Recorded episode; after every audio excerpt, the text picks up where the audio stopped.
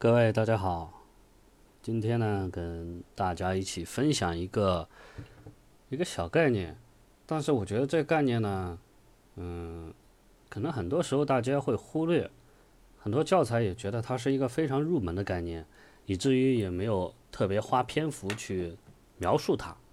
但这个概念特别的重要，如果这个概念搞不清楚，就会出现很多概念上的模糊。我在和朋友们的接触过程之中，经常会发现很多人是没有搞清楚这个最基本的概念。那个这个从学术上来讲非常基本的概念是什么呢？其实就是静态和对动态的关系。所有的编程语言其实都是分为静态和动态的。什么意思呢？当你去写这个语言的时候，这就是静态的，但是它执行起来的时候，并不是和你写的时候是一模一样的。它需要有动态时候的一些，当然了，你写程序就是让它执行的嘛的特点。那这样的话，它就叫动态。那么静态和动态的一个最直接的一个区分，最典型的一个区分，我想就是你保存的那个 Python 文件 py 文件，那这就是一个静态的。那么它执行起来是一个什么呢？在动态的时候，它就是一个 model model 模块。我们所指的这个就是这个东西。那么动态是非常非常重要的。Python 是一个面向对象的语言，它在动态的时候，所有的东西都是对象。我们说的 Python 一切皆对象，是指它运行起来一切皆对象。但其实我们也可以泛化到，它在静止的时候也是一个对象。但关键呢，它还是它在运行的时候都是对象。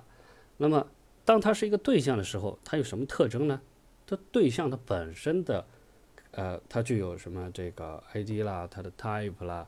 还有它的这个啊名称啦等等这些，这我们不用管，我们要从一个实用的角度理解，就是两个东西，第一个它的名称，第二个它所拥有的其他的特征，这个特征叫 attribute，一定要记住这个单词，这个特征一定和它和其他的这个属性啦，还有其他的一些什么啊要素啦等等，跟这个区分开。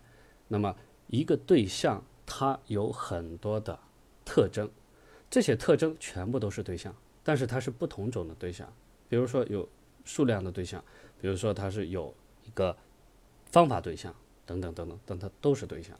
那么你就要搞清楚一个对象它包含两这个两个东西，第一个它的名称，第二个它的特征，那么你就能够搞清楚这个对象。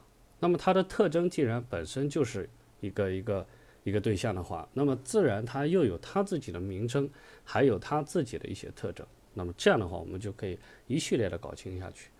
当然，有一些它是没有太多的特征，比如说一个所谓的变量，或者说，但是我习惯直接就称之为一个，比如说整形对象。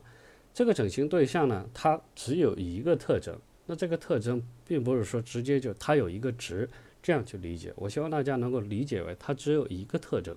那这个特征就是一个它的值，它的值是多少？那么这个特征它的。值特征就是多少，它的特征本身又是一个对象，可能会有一些嵌套，但是这样理解是最科学的方法。再比如说一个最典型的应用，呃，类和对象之间的关系，我们说面向对象，这对象就是一个动态化的特征。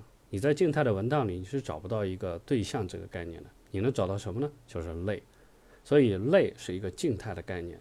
对象是一个动态的概念。我们在 Python 之中接触到的大量的这种概念性的东西，你一定要首先去区分，它是一个静态的概念，还是一个动态的概念，还是一个静态向动态进行转化的概念。那比如说什么生成器啦，比如说生成式啦等等这些东西。那么如果分清楚了动态和静态的概念之后，我们会发现很多概念变得非常非常的，我们理解起来就游刃有余。那么就非常清晰。我想呢，这个可能是呃我们在学习 Python 过程之中非常容易忽略掉的一个点，但是它是非常关键的一个点。今天就说这个内容，谢谢。